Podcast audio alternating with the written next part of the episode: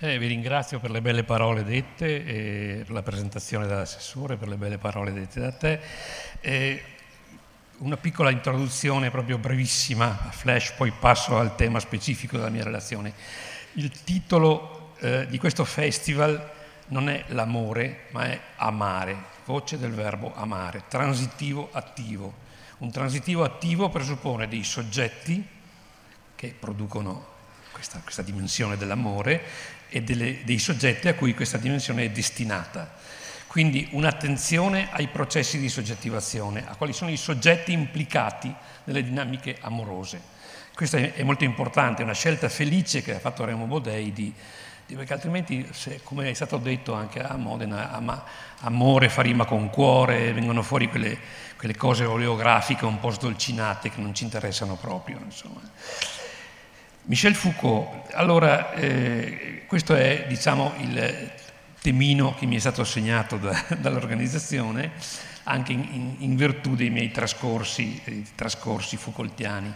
Dico subito, appunto, eh, ringraziandoti per quello che hai detto prima, perché hai colto proprio il, il vero nucleo del mio lavoro. Il mio problema non è interpretare Foucault. Pensate che la bibliografia di Foucault, Foucault è morto nell'84 Contando i titoli che si sono accumulati dalla fine degli anni 70 a oggi, arriviamo a 5.000 voci. Allora non è che io pretendo di dirvi io sono il 5.000 e il numero, come numero di interprete 5.003 e, e, e, vi mostro che sono più bravo degli altri. No, queste qua sono robe proprio che non, non stanno in cielo né in terra. No, non è il problema quello di interpretare Foucault, ma è di capire perché tanta gente l'ha usato e come l'ha usato. Foucault amava definire i suoi concetti, i suoi libri boîte à outils, scatola di arnesi, gli attrezzi, e che ognuno poi li usi a seconda del... Lui era felice se un non filosofo usava i suoi attrezzi. Cioè non è un territorio eh, eh della filosofia, è un territorio di tutti, comune a tutti, alla gente che vive la propria vita, insomma. Ecco, mi ricordo quando andai a un convegno di Foucaultiani, tra virgolette, voi sapete, questa è un po' la, la, la peste del mondo accademico, no? ci sono i Foucaultiani, i Lacaniani, i Derridiani, eccetera. Ecco, bisogna evitare questo tipo di, di, sclerotizzazione, di sclerosi scolastica. Io mi ricordo che portai un intervento, Foucault era, era morto da non molto, proprio pensando a lui, che una, una volta mi disse alla, alla alla Biblioteca Nazionale dove l'avevo conosciuto, dice lei sa, eh, io sono felice quando vedo qualcuno che non è un addetto ai lavori, un filosofo, eh, che usa le cose che io faccio. Ecco, io in quel convegno, scandalo dei Foucaultiani presenti, con i quali io non ho sempre avuto un buon rapporto, perché tutti quelli che finiscono in ani, eh, a parte il gioco di parole fin troppo facile che può venire fuori, mi, danno, mi, danno, un po' fastidio, mi fanno venire l'orticaria. Ecco, io mi occupai in quel convegno de, di, parlare, di, parlare, di Foucault così come viene letto e usato dagli infermieri in riviste specialistiche dell'infermieristica americana. Ah, cioè, il Foucaultiano accademico rimase sconcertato. Ma di cosa ci viene a parlare questo? Noi vogliamo avere rapporto Foucault, Derrida, Kant, Deleuze. No, no, io, io vi parlo degli infermieri, del fatto che esistono degli infermieri che nella loro pratica clinica hanno usato Foucault. E gli infermieri non mi dilungo se no tolgo spazio alla mia relazione, gli infermieri sono l'anello di congiunzione, per dirla appunto con una terminologia tra virgolette, tra le teorie e le pratiche. In un reparto, se non funziona l'infermieristica, non funzionano le cure, no? Ecco, quindi è importante, nelle riviste di infermieristica che io ho consultato, eh, ci sono letture della storia della follia di Foucault, letture della nascita della clinica e di altri classici della, eh, della contemporanei della filosofia, per dirvi. No? Ecco, questo eh, allora fece scandalo sta cosa tra i, tra, i, tra i, pierini universitari che erano presenti alla, alla Cora, ma noi i pierini non li consideriamo, ecco, consideriamo questi argomenti un terreno comune a tutti noi. E allora parliamo della storia della sessualità di Foucault. Entriamo subito nel merito della, della, della faccenda. Tre opere sostanzialmente prenderò in, in esame. Volontà di sapere, l'uso dei piaceri e la cura di sé, soprattutto le prime due. La volontà di sapere è un, un, testo del 1976. Al centro della volontà di sapere la critica di, quello, di quella che Foucault definisce, in relazione un, al suo discorso sul potere, l'ipotesi repressiva. Quindi qua è un primo avvertimento che voglio farvi. Io leggo la storia della sessualità di Foucault tenendo d'occhio la, la teoria e, la, e, e, le pratiche relative del potere che questa storia della sessualità veicola. Ecco. Nella volontà di sapere c'è una, eh, un rovesciamento della vecchia teorica, anche della, della, sovranità politica, eccetera. Non ci si chiede più eh, cosa il potere ti impedisce di fare, no? non si legge più il potere come, come controfigura dei divieti, no? si vede il potere anche nella sua dimensione positiva. Allora il potere non è solo quello che ti dice di no, è anche quello che ti dice di sì, che ti dice cosa devi fare, come devi farlo, con chi devi farlo, quando devi farlo. Ecco, questa è la forma più moderna del potere, è la forma che poi è stata anche più, eh, eh, diciamo, profondamente interiorizzata dai soggetti. No? La, la, la, norma funziona quando viene interiorizzata, quando io, quando io dico la norma è, è, un, è, una mia norma, non è una norma esterna cui, alla quale io mi piego, ecco, io la interiorizzo. Quindi attenzione alla, alla, dimensione positiva e produttiva del potere e, e non soltanto alla sua dimensione eh, negativa, all'interdizione. Quindi più un potere connesso alle forme del consiglio che della prescrizione, eh, più, esor- più eh, connesso alle forme dell'esortazione che alle forme del divieto. Quindi un potere, direi eh, semplificando, eh, che ti dice eh, più, costruito più sul sì che sul no. Davvero, si chiede Michel Foucault, il divieto, la censura, la negazione sono le uniche forme secondo le quali il potere si esercita in modo generale, forse in tutte le società e sicuramente nella nostra? Questa è una questione radicale che Foucault si pone, è una questione, guardate bene, di tipo antropologico gli unici forse a non essersene accorti, beh, quel, eh, grandeur e misère della, della, della, del mondo accademico, sono gli antropologi di professione, quelli che hanno le cattedre di antropologia nelle nostre università. Ma Foucault è un grande antropologo della nostra modernità. Gli antropologi più intelligenti, alcuni di loro hanno anche delle cattedre, non voglio essere distruttivo nei confronti di tutta la categoria dei, diciamo, dei, dei, dei titulaire di, di cattedra Ecco, si sono accorti che questa, questa, questa grande inchiesta di Foucault era, era, era una, una, un'antropologia dell'Occidente, no? un'antropologia dei rapporti potere, potere sapere, eh, verità e soggetti. Ecco, questi sono i nuclei. Ecco, vedete, eh, la domanda che prima eh, ho formulato usando le parole di Foucault è una questione radicale, appunto, squisitamente antropologica Basterebbe ricordare, qui una piccola digressione eh, che mm, vale la pena fare, a titolo di esempio altamente significativo, la teoria della leadership, della chieftainship, del comando, elaborata da un antropologo libertario, eh, purtroppo morto ante diem, allievo eretico di Claude Lévi-Strauss e studioso delle società amerindiane, Pierre Clastre. Il compianto Pierre Clastre oggi è riletto e riscoperto da filosofi, antropologi, politologi in Italia, in Francia e negli Stati Uniti. In sintesi, chi è il capo? Chi è il leader? È colui che convince e persuade, non colui che si impone attraverso gli strumenti coercitivi della repressione, della punizione del castigo. È capo colui che rappresenta e interpreta empaticamente le istanze e i desideri dei soggetti che è destinato a guidare, a dirigere, a pilotare. E capo, infine, colui che coopera attivamente alla produzione di una norma interiorizzata, come dicevo prima, no? che è quella che funziona meglio, o meglio ai, ai processi di interiorizzazione della norma, norma di vita, norma comportamentale, norma sessuale. Ecco, posta in gioco di questa strategia diffusa policentrica, capillare del comando in ordine all'amministrazione della sessualità è l'affermarsi e il prevalere di quella che Foucault definisce un'ingiunzione plurisecolare a parlare del sesso. Questo è al centro di tutta la sua impresa e c'è una nota della volontà di sapere molto, molto interessante in cui lui dice in fondo in tutte queste mie storie io non ho fatto altro che trasferire in, in storia, in interrogazione filosofica, il messaggio eh, di, di, un, di, un, grande libro, di un grande romanzo, no? di, di, uno dei capofila della filosofia illuminista francese, Diderot, il grande Diderot, i gioielli indiscreti, eh? attraverso una, una, una, strana magia, no? attraverso un anello eh, indirizzato, eh, io posso fare parlare i suoi organi sessuali, per esempio lei. Quindi gli organi sessuali di lei ci raccontano, oltre alle storie filosofiche, ci dovrebbero raccontare tutta una serie di storie di retroscena di cui noi saremo ovviamente sommamente curiosi. No?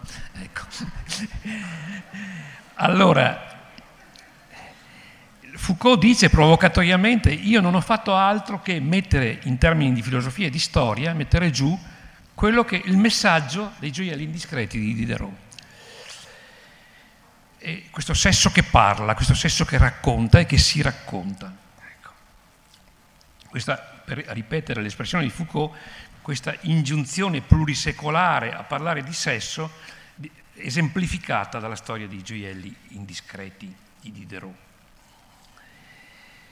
Ecco, in questa prospettiva gli imperativi della moderna direzione di coscienza e quelli della pedagogia libertina, scusatemi questo accostamento che a alcuni potrà sembrare blasfemo, così la, la voglio, la posso chiamare, pedagogia libertina, la pedagogia dei libertini, in primis il grande divino marchese de Sade, eh, verso il quale noi abbiamo un atteggiamento eh, ambivalente, no? dal lato di grande ammirazione, perché la sua opera è un unicum nella storia dell'Occidente, ma è anche, come ha detto Foucault in un'intervista agli ultimi anni della sua vita, che dice parfois eh, les pages de Sade nous rappellent l'existence d'un sergent du sexe, che alle volte le pagine di Sade ci fanno venire in mente che esiste un sergente del sesso, che è lui, no? Ecco, un sergente del sesso, una specie di eh, direttore del gioco, del gioco erotico, insomma, di direttore verticistico del gioco erotico. Ecco, quindi il racconto del sesso, se si preferisce il sesso raccontato, il sesso che si racconta, è per Foucault una via d'accesso alla verità del soggetto.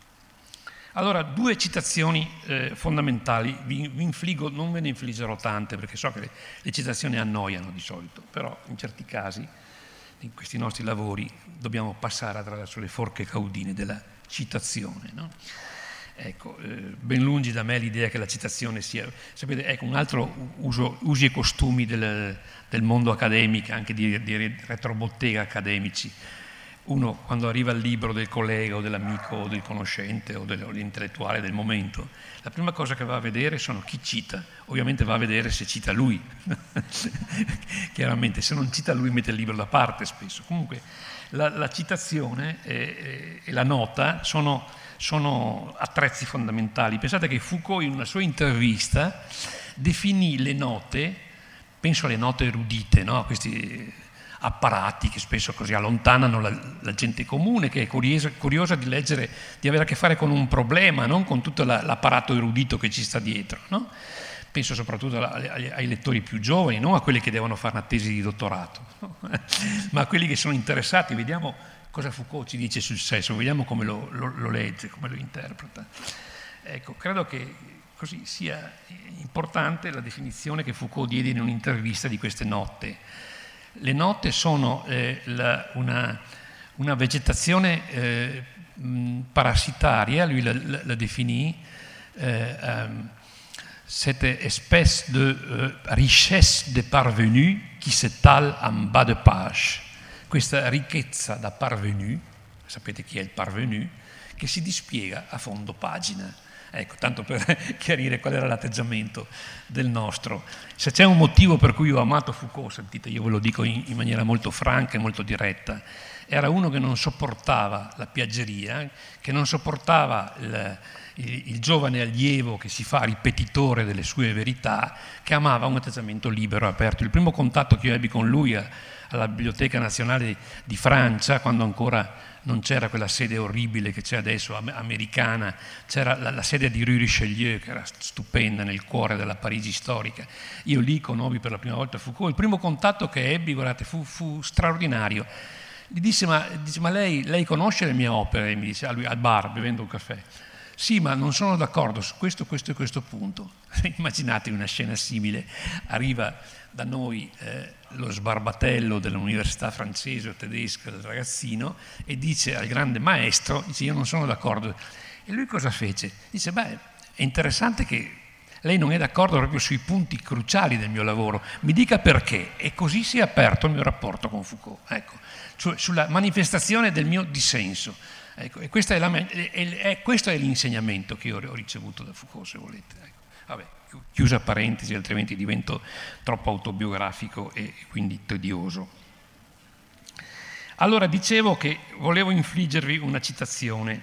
La prima citazione è da un'opera di Sade, le 120 giornate di Sodoma è l'opera più, più, dura, più hard, più dura da leggere anche oggi, no? scritta dall'autore in cattività a Vincennes tra il 1780 e il 1785. Vi risparmio tutte le vicende, manoscritto perduto, poi ritrovato solo negli inizi del Novecento e pubblicato integralmente molto più avanti.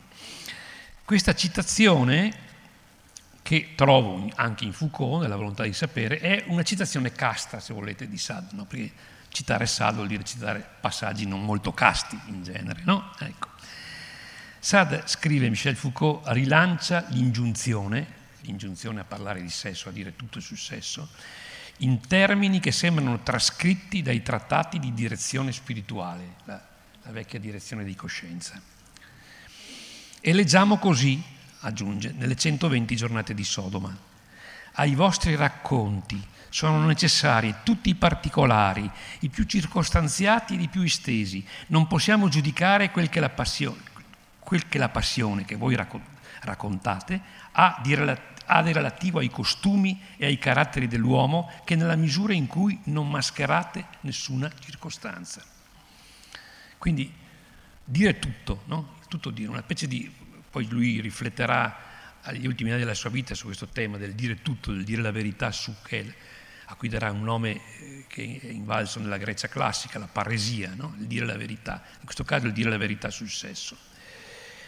Nella lunga introduzione alle 120 giornate, che Foucault non cita, ve la cito io per chiarire un po' meglio, Sad scrive, parlando dei quattro libertini che, che, per quattro mesi dirigono e organizzano le orge dentro il castello di Silling, i nostri quattro scellerati, si facevano raccontare tutte le deviazioni del vizio e le varianti di ciò che nel linguaggio libertino è denominato passione, ma in ordine e con la maggior dovizia possibile di particolari, quindi tutte le manie, ogni loro tipo di tendenza.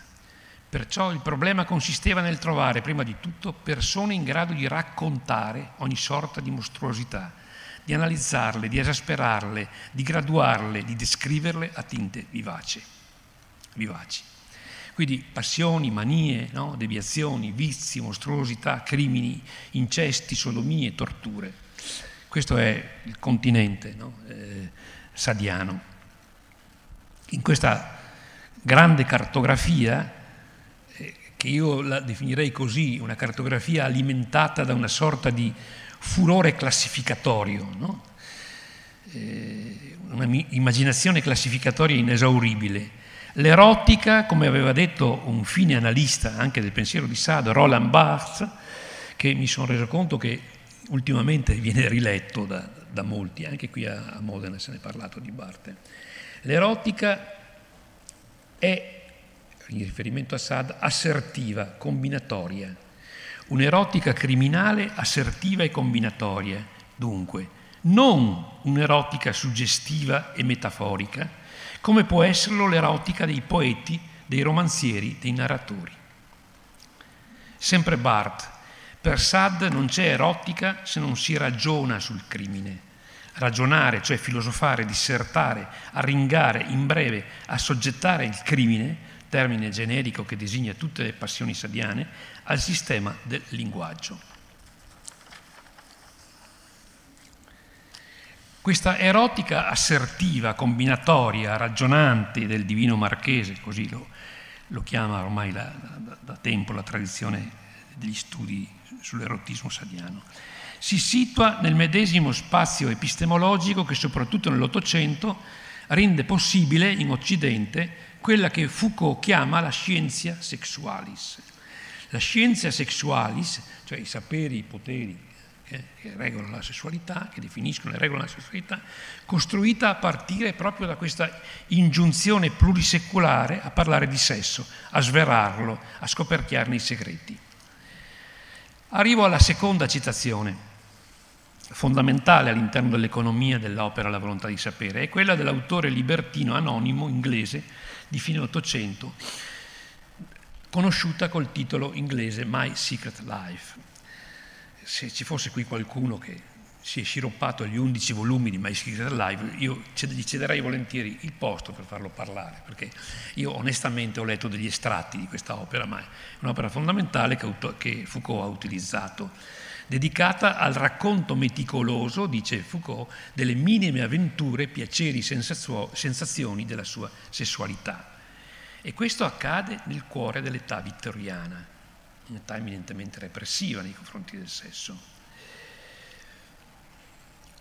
Nell'età del puritanesimo, che però secondo Foucault, non, eh, intendiamoci, il puritanesimo rappresenta con i suoi divieti, con i suoi interdetti, con i suoi pudori, timori e tremori nei confronti della sessualità, rappresenta una peripezia, un capovolgimento tattico all'interno di quel grande processo che scandisce la sessualità occidentale, che è trasferire il sesso in discorso, far diventare il sesso parola, discorso.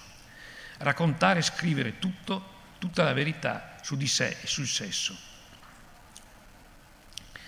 Strategicamente è questo il filo rosso più o meno eh, visibile che attraversa tutta la nostra cultura, dalla paresia degli antichi, come dicevo prima, fino alla confessione tridentina.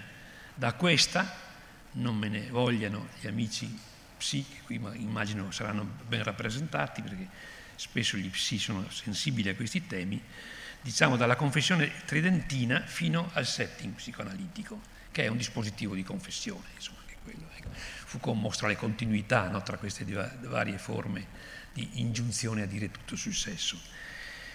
Ecco, l'erotica assertiva, combinatoria, quella che appunto parte con De Sade, funziona come base, come condizione di possibilità della scienza sexualis, di quella che Foucault chiama la scienza sexualis.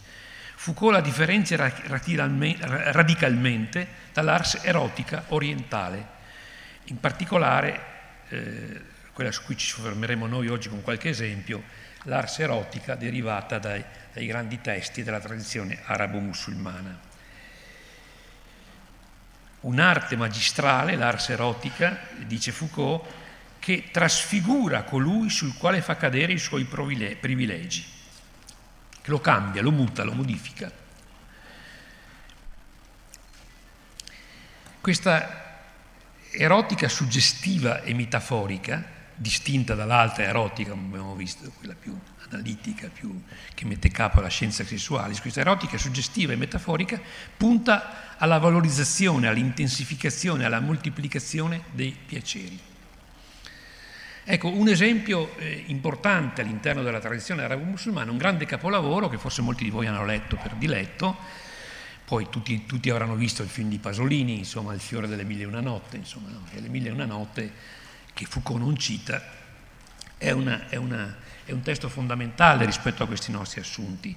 Possono essere assunte le mille e una notte come emblema rappresentativo, con quella loro caratteristica alternanza di prosa e di poesia una poesia che viene intona- presentata come canto intonato dal protagonista della storia raccontata, un canto che accompagna il tessuto del suo racconto, per cui la narrazione dei fatti, degli eventi, è indissociabile dal loro respiro poetico, dal loro lirismo intrinseco, che solo un coinvolgente linguaggio poetico e metaforico può esprimere con pienezza. Un piccolo esempio tra i tanti possibili all'interno di questa, di questa grande opera a più mani, non difficile dire che ha scritto Le Mille e una notte, è un'opera, eh, diciamo, è un'opera eh, a, più, a, più, a, più, autori. No? Vi cito questi versi tratti da Nimat e Nun delle Mille e una notte. Nimat e Nun significa, per chi conosca l'arabo, la grazia delle grazie, la più bella, la più graziosa delle grazie. Sentite, ogni cuore amato è al centro dell'universo. Brilla nel mio cuore fonte d'amore e di ispirazione, a raggio di luna in questo cosmo fatato, trapuntato di stelle. Vedete che qui c'è proprio una dimensione estetica dell'amore, no? l'amore come bellezza, no? e è insieme un suo respiro cosmico, un suo cosmo fatato trapuntato di stelle. Dimensione estetica e respiro eh, eh, cosmico si, si integrano eh, nella, nella grande letteratura medievale arabo-musulmana quasi sempre. L'ars erotica dell'Oriente, contrapposta alla scienza sessualis dell'Occidente, come ci avverte Foucault nella volontà di sapere, si configura dunque come un'erotica suggestiva e metaforica, per dirla alla Roland Barthes, intrinsecamente affine al linguaggio della poesia. Un altro esempio, che vorrei che questi esempi diventassero per voi degli, degli stimoli a leggere questi, questi testi eh, della letteratura medievale eh, arabo-musulmana, fuori dagli stereotipi? Che spesso molti di noi, io stesso, insomma, prima di accostarmi a questi territori e di frequentare testi e persone di questo ambito culturale, avevo dei pregiudizi. Leggendo questi testi, francamente, eh, questi pregiudizi sono crollati. In un gioiello letterario della Cordova medievale musulmana, XI secolo, intitolato Il collare della colomba, lo trovate nelle edizioni Se. Ibn Hazm scrive i poeti hanno sugli incontri d'amore mirabili e fini allusioni metaforiche. Ecco, allusioni rese possibili dal primato dell'atto carnale rispetto al discorso sulla carne, dal primato dell'esperienza sulla messa in discorso, su quella che Foucault chiama la mise en discours, un primato del piacere vissuto sul piacere analizzato. Lo ha notato in, in, molte, in, molte, in molti modi, in molte opere, un, un, grande, eh, un grande, arabista un, di origine tunisina, Malek Shebel, che ha organizzato anche recentemente a Parigi una straordinaria mostra che vi invito tutti ad andare a vedere, dedicata alle mille e una notte. Dice Shebel, tutto funziona nell'Islam come un inno alla carne, un richiamo al piacere e una valorizzazione costante della gioia al servizio di Dio, altro elemento caratteristico diverso dall'Occidente. In quest'ottica di antropologia sessuale si impara che il punto di comprensione coranica è situato preferibilmente sul versante del sesso, prima che il sesso diventi una sessualità, cioè prima che il sesso diventi discorso, insomma, quindi primato dell'esperienza. Io l'ho definita una, una sorta di ontologia della carne e del sangue, che è quella poi di cui parla Chebel, questo grande critico di, ormai di lingua francese ma di origini arabo-musulmane. In questa ontologia della carne e del sangue vediamo che eh, c'è un ancoraggio specifico eh, del sesso. Il sesso viene ancorato alla corporeità, da un lato, al corpo, al corpo vissuto, e alla trascendenza. Cioè vincola il piano di immanenza del sesso, questo testo che vi ho citato, alle geografie della corporeità e alle loro valenze sacrali, metafisiche e religiose. Potrei citare altre opere, ma non voglio appesantire appunto la, la, la, la mia esposizione con un eccesso di note per non cadere in quella trappola di cui parlava Foucault prima, no? questa richesse parvenue. L'ontologia della carne si rapporta direttamente all'esperienza, non trasforma il sesso in sessualità, in sapere, in oggetto di conoscenza, ma mette capo nel contesto orientale, in particolar modo nel contesto arabo-islamico a cui faccio riferimento qui, all'irismo della poesia, agli incantamenti della favola onirica, alle seduzioni della funzione letteraria, alla forza trascinatrice, per farla breve, dell'ars erotica rappresentata e messa in scena. Quindi si tratta di un sesso irriducibile al discorso, considerato come cifra dell'ineffabile. È qualcosa di ineffabile, un ineffabile messo in scena da chi? Dalle arti, dalla poesia, dalla letteratura, un, un ineffabile che non può essere ricondotto, come nella scienza sessualis occidentale, né ai poteri dell'argomentazione, né alla forza normalizzatrice di un qualsivoglia ordine del discorso. Questa dimensione dell'ineffabile non è altro che l'amore e i suoi piaceri concepiti come esperienza L'esperienza amorosa, appunto, laddove il sesso, non traducibile in discorso, sfugge alla presa del sapere scientifico. L'esperienza d'amore, come vissuto, fonda l'ontologia della carne. Un piano di immanenza, come direbbe Deleuze, che si apre però alla trascendenza, che include l'erotismo, i giochi della seduzione, il corpo e i suoi piaceri, il rapporto con l'alterità, ma anche come amava dire il nostro Veltroni, ma anche l'apertura sacrale alla trascendenza umana e divina. Questo è il terreno dell'ars erotica. La messa in scena del sesso nell'ars erotica è del tutto differente dall'erotica assertiva, combinatoria, ragionante, già presente nel discorso libertino alla de Sade e comunque in tutto quello che Foucault chiama il dispositivo moderno di sessualità di cui diremo. L'erotica assertiva e tassonomica sta alla base della scienza sessualis. Mette capo a prescrizioni dettagliate, a normative, a regolamentazioni di carattere morale, igienico e medico. Scrive Foucault, da 150 anni esiste un dispositivo complesso per produrre discorsi veri sul sesso, un dispositivo che attraversa largamente la storia, poiché innesta la vecchia ingiunzione della confessione sui metodi dell'ascolto clinico.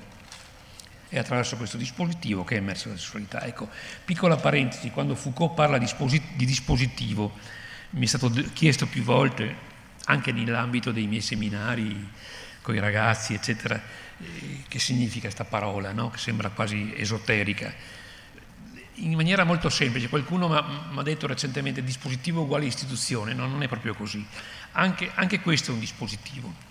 Dispositivo è insieme di poteri, di saperi, di tecnologie, di posizioni soggettive relative a questo dispositivo che sopportano o, o, o, diciamo nel bene e nel male gli effetti di questo dispositivo. E quindi il dispositivo è questo insieme composito di tecniche, tecnologie, eh, poteri, saperi e posizioni soggettive.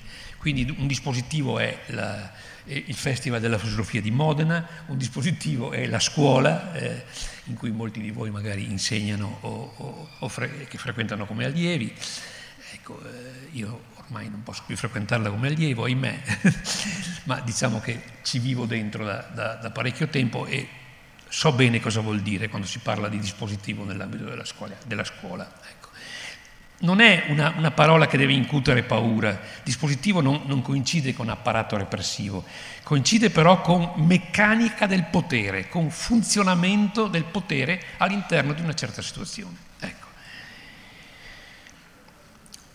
Comunque, al centro della scienza sessualis, produrre la verità sul sesso, al fine di regolamentarla, regolamentarlo, scusatemi, dirigerlo, ottimizzarlo, rispetto alle sue finalità, finalità che sono sia produttive sia riproduttive. Un dispiegamento strategico di mezzi, di tecniche, di prescrizioni che attraversa capillarmente lo spazio confessionale quello laico, spesso senza vistose discontinuità. Sul terreno della sessualità si dispiegano quindi le strategie del controllo, che prendono le mosse dall'erotica classificatoria di cui si parlava prima e dalla conseguente compartimentazione dei saperi e dei poteri. Quindi andiamo dalla pastorale cristiana, la confessione, l'esame di coscienza, la direction conscience, alle metodiche dell'ascolto clinico, psichiatrico, psicologico, psicanalitico. Pastorale e metodiche sono dotate di una forte potenza formativa e trasformativa che si esercita sui soggetti che di volta in volta vengono presi in carico. Il potere a questo livello si arricchisce, si trasforma. Come ho detto prima, va promossa una visione complessa, articolata del potere. Apparato repressivo, certo, macchinario del divieto, certo, dell'interdizione, dell'assoggettamento, ma anche ed insieme attività che plasma i soggetti, che li investe attraverso una rete diffusa e, capillare di ingiunzioni, di esortazioni, di persuasioni. Ed è su questo terreno che l'etica si configura direttamente come attività politica, come pratica del governo di sé e degli altri, come, la chiamerà più tardi Foucault, biopolitica. Tutti questi sviluppi, voglio ribadirlo, prendono le mosse da quella che abbiamo definito l'erotica assertiva e tassonomica dell'Occidente, matrice della scienza sessualis, diversa dall'ars erotica, se non contrapposta ad essa. Però qui attenzione, Foucault mette in gioco un'oscillazione, un'ambiguità, se volete, molto interessante.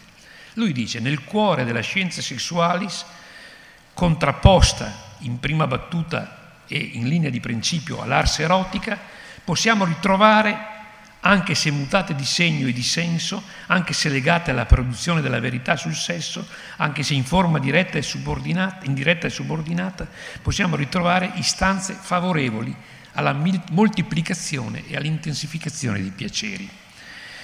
Qui Foucault si muove un po' da, da, da gran rettore, no? cresciuto alla, alla, scuola retorica della, della della, dell'école normale, in cui, in cui, si dice una cosa e poi si, si afferma il contrario. Ma al di là del, dei, dei, giochi dialettici, insomma, eh, Foucault avanza il sospetto che la scienza sessuale, pur essendo radicalmente altra, contrapposta rispetto all'ars erotica, però diciamo sotto la mo- maschera del suo positivismo decente, così lo definisce Foucault, faccia funzionare, almeno in alcune sue dimensioni, un'ars erotica quindi questa produzione di verità, per quanto intimidita dal modello scientifico, ha forse moltiplicato, intensificato, addirittura creato anche i suoi piaceri intrinseci. Io qui ho qualche, ho qualche riserva su questa, su questa, piega del discorso Foucaultiano.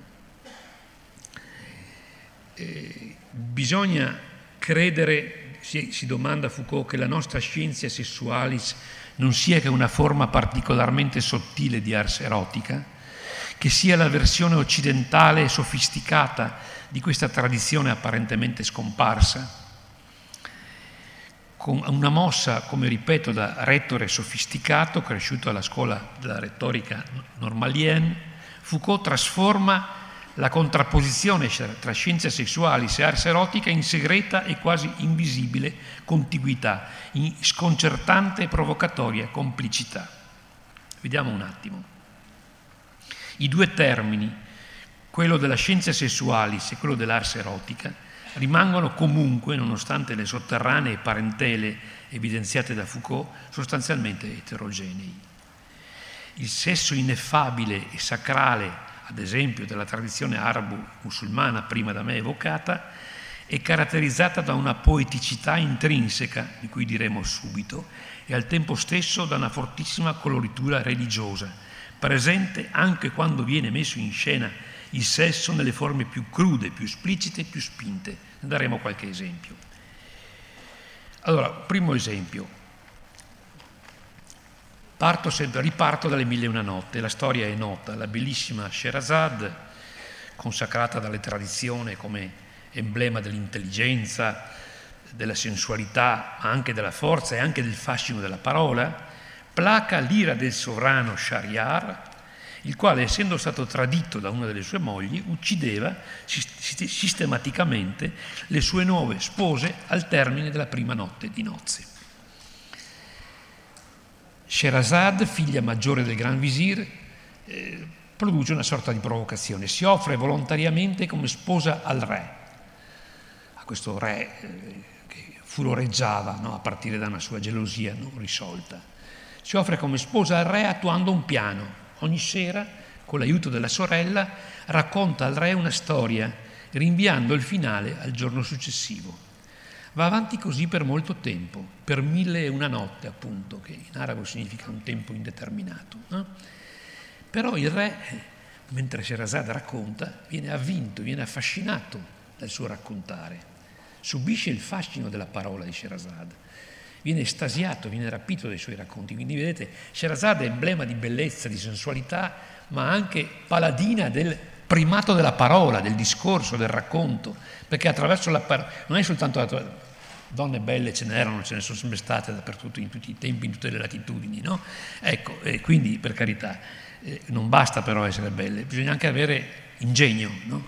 È, è, arte, è, arte di, è l'arte della parola, l'arte della parola si coniuga con la bellezza, è una virtù erotica, altrettanto quanto lo è la, la bellezza.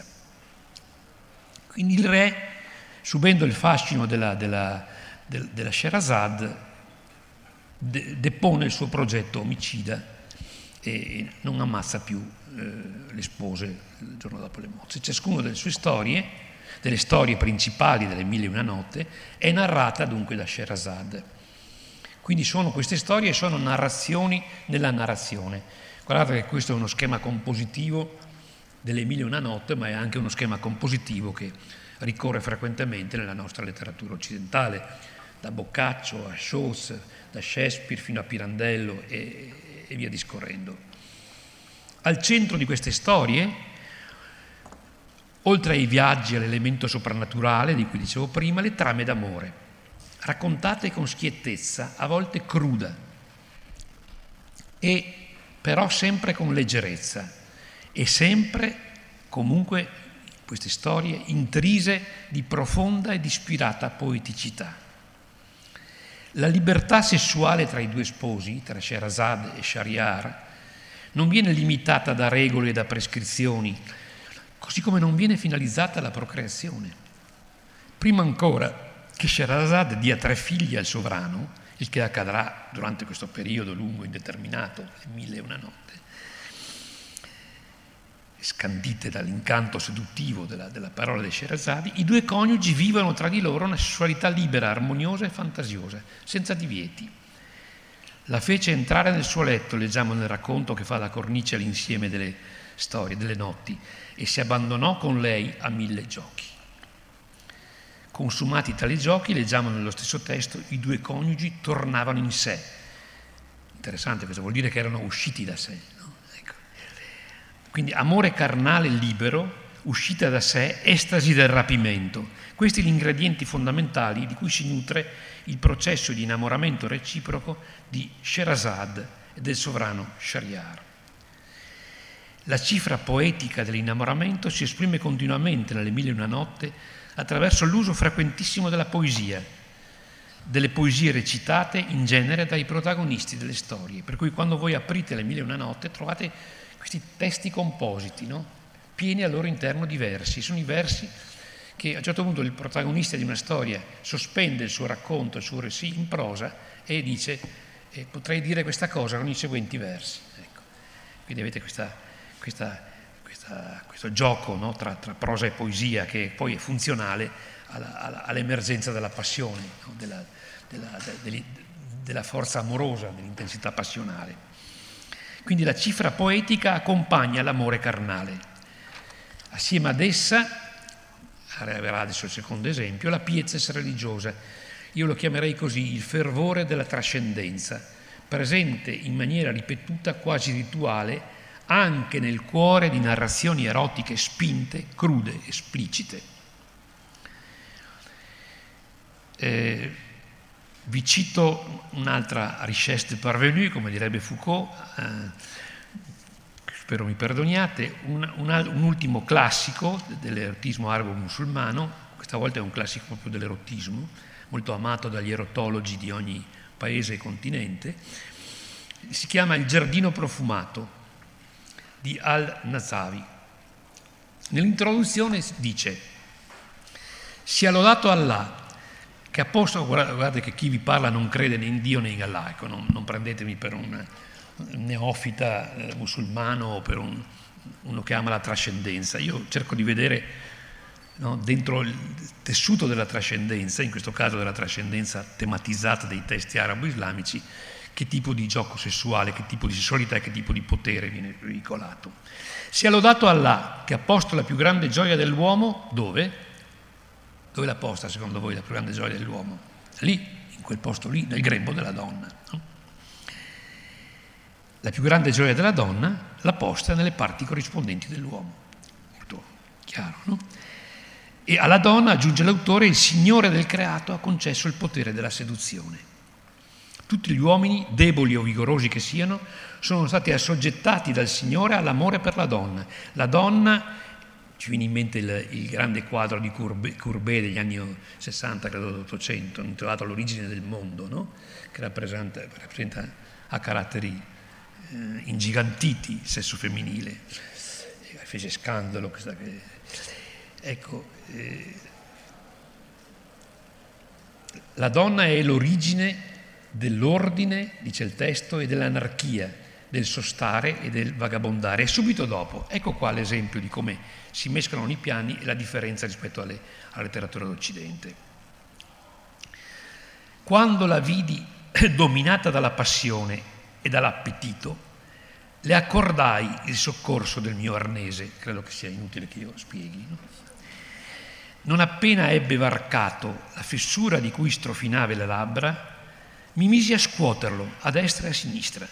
In quel momento arrivò il suo piacere, perdette la nozione del mondo esterno e il nero dei suoi occhi si fuse nel bianco. E mise un gran rantolo.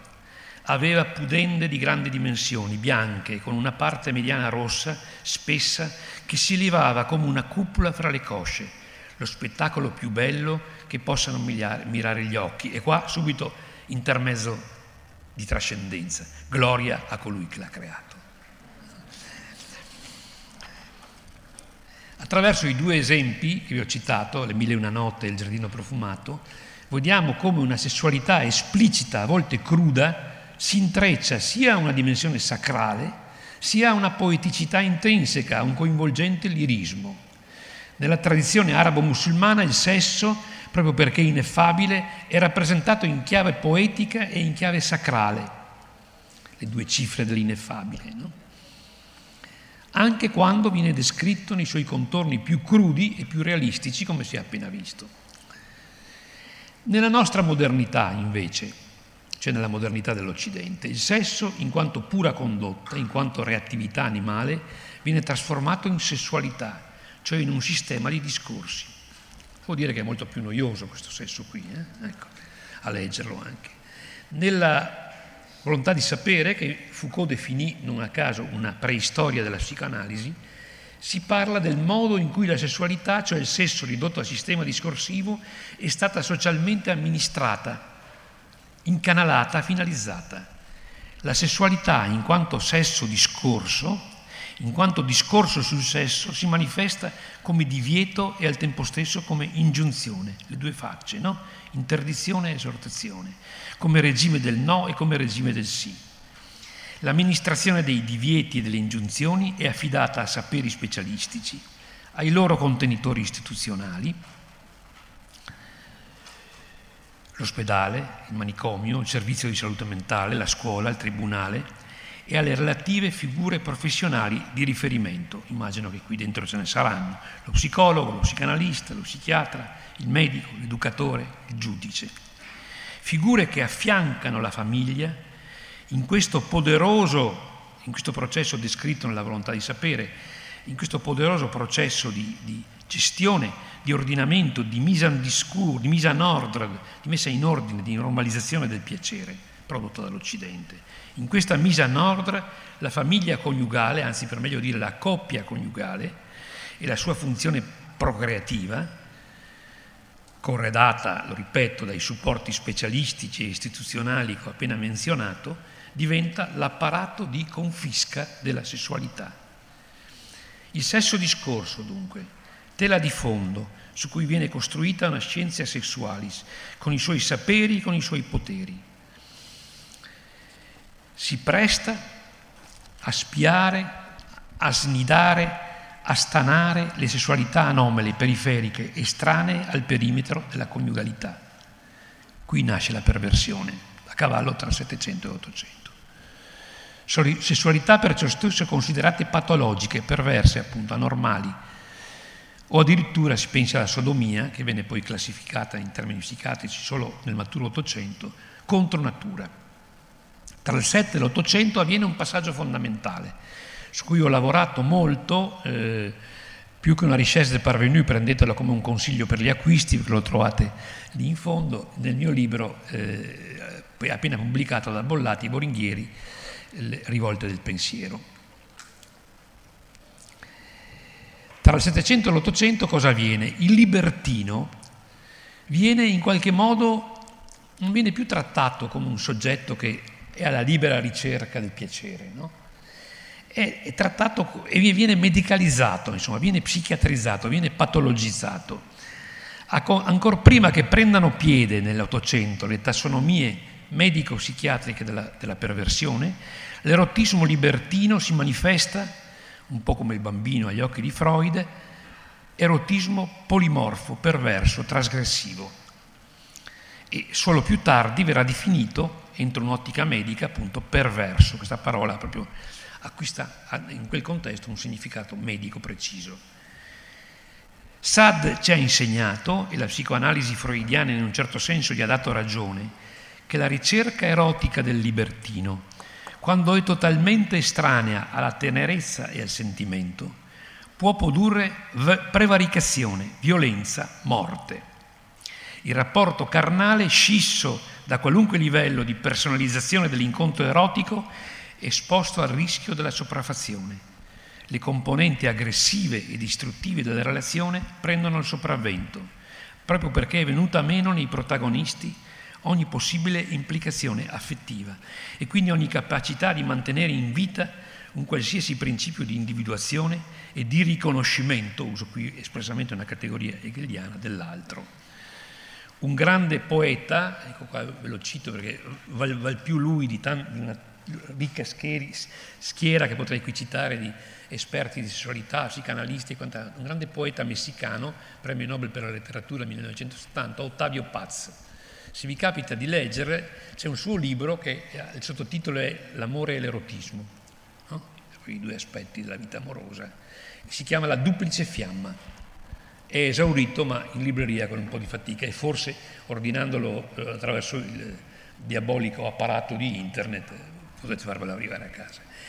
Ecco, eh, diciamo che per capire bene questa, questa, questa, questa, critica a Sad, che sto facendo anch'io, forse questo libro del, del poeta messicano ne vale tanti altri e, e vale forse anche più delle mie parole. Allora, scoprire l'altro in carne e ossa, l'altro senziente, pensante, interagente, a partire dall'accesso all'alterità Intendiamoci, l'alterità è il territorio dell'impersonale, l'altro è il territorio del riconoscimento e della personalizzazione. Chiunque abbia pratiche amorose mi capisce benissimo, sa benissimo cosa intendo dire quando distingo alterità e altro, insomma, no? Ecco. E, se dovessi fare delle esemplificazioni potrei essere accusato di, di cercare, di cercare fa, facili, facili consensi attraverso un linguaggio magari un po' scurrile. Rimanendo all'interno del continente libertino, la prima figura, l'alterità impersonale, è quella messa in scena da Assad. La seconda figura, l'altro, riconosciuto e personalizzato, è quello messo in scena, ad esempio, dal grande Diderot, che tra l'altro scrisse questi romanzi, questa parte letteraria della sua opera, eh, eh, senza pubblicarla, la maggior parte dei suoi romanzi vennero, uscirono dopo la sua morte, postumi. Distanza incolmabile tra i due livelli, il livello dell'altro e il livello dell'alterità. Tra il libertino giocoso e appassionato messo in scena da Diderot e il libertino scisso rappresentato, vivisezionato da Sade, si è aperta una frattura radicale. Di conseguenza la dimensione della scissione, descritta dal divino marchese Tassad, totalmente estranea ai circuiti della passione amorosa, si realizza entro l'orizzonte del vizio e dell'immoralità.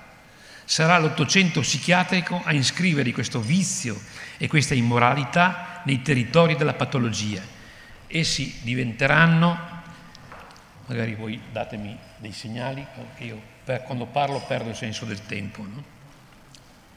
Quanto tempo ho ancora? No, ma qualche minuto. Ah, ancora qualche minuto. Eh? Qualche, non tanto perché...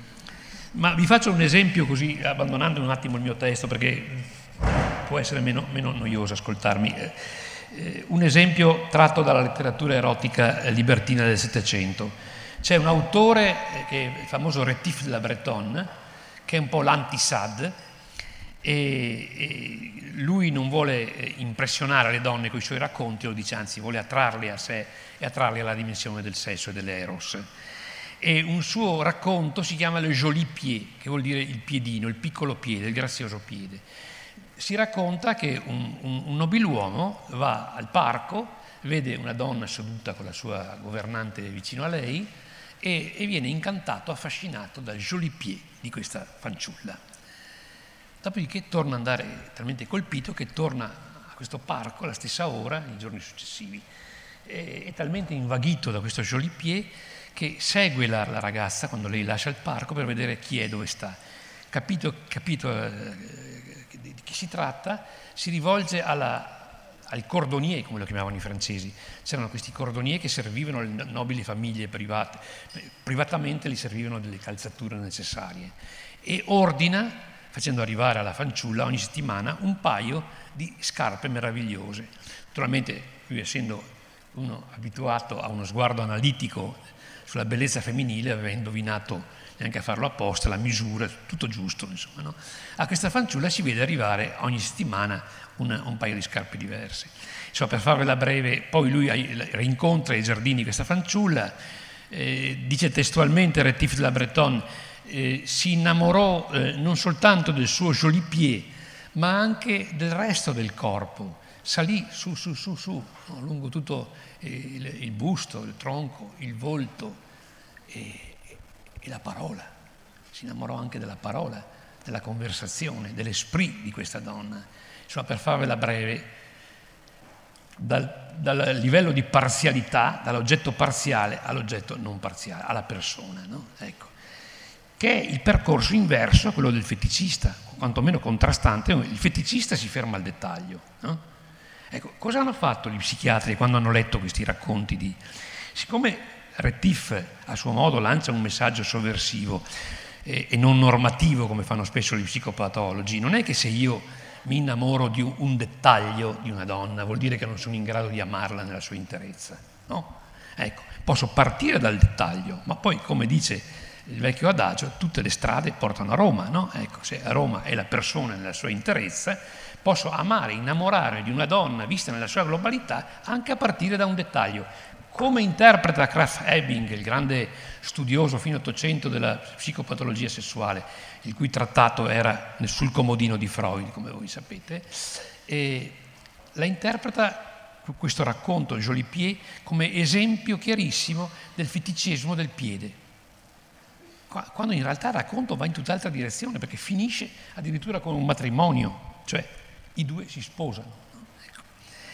Allora, Diciamo che quello che resta fuori, io avrei bisogno di un altri dieci minuti, un quarto d'ora, però credo che non ce la facciamo. Eh? Facciamo fatica. Ecco perché volevo eh, finire il mio discorso sul, sull'opera, eh, della storia, sulla parte della storia della sessualità dedicata al mondo degli antichi. E allora mi limito a, a riassumere un po' il senso di questa ricerca. Foucault cerca nel mondo antico eh, diciamo, un'alternativa a quello che lui ha studiato in tutto il suo itinerario intellettuale. Il soggetto esito di poteri, di saperi, il soggetto risultato di forze che lo determinano, il soggetto determinato. Cerca all'interno della morale degli antichi il soggetto determinante che si sceglie da sé le sue regole di vita e anche le sue regole di sessualità. Lui era partito dalla, dal, dal, dal, mondo greco, era rimasto, da bravo omosessuale qual era, affascinato dal fatto che, la, che, il mondo antico, il mondo greco in particolare, esprimesse nei confronti dell'omosessualità una posizione diversa da quella occidentale.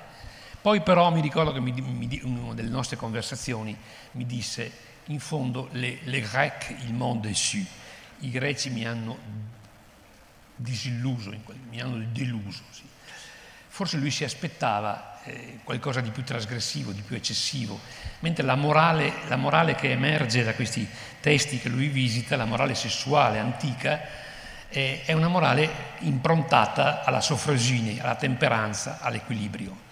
Ecco, però è sempre una morale non frutto di un'imposizione, una morale che rappresenta una libera scelta del soggetto che si dà le sue regole, la sua etica e la sua estetica dell'esistenza.